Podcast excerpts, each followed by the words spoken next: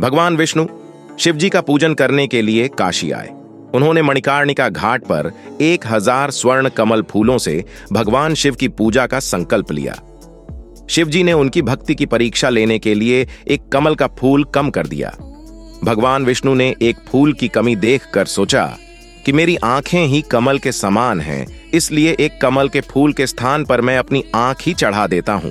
भगवान विष्णु जैसे ही अपनी आँख भगवान शिव को चढ़ाने के लिए तैयार हुए, वैसे ही शिव जी प्रकट होकर बोले, तुम्हारे समान संसार में कोई दूसरा मेरा भक्त नहीं है। कार्तिक शुक्ल चतुर्दशी। अब से बैकुंठ चतुर्दशी के नाम से जानी जाएगी। फिर शिव जी ने भगवान विष्णु को सुदर्शन चक्र भी प्रदान किया और कहा कि तीनों लोकों में इसकी बराबरी करने वाला कोई अस्त्र नहीं होगा।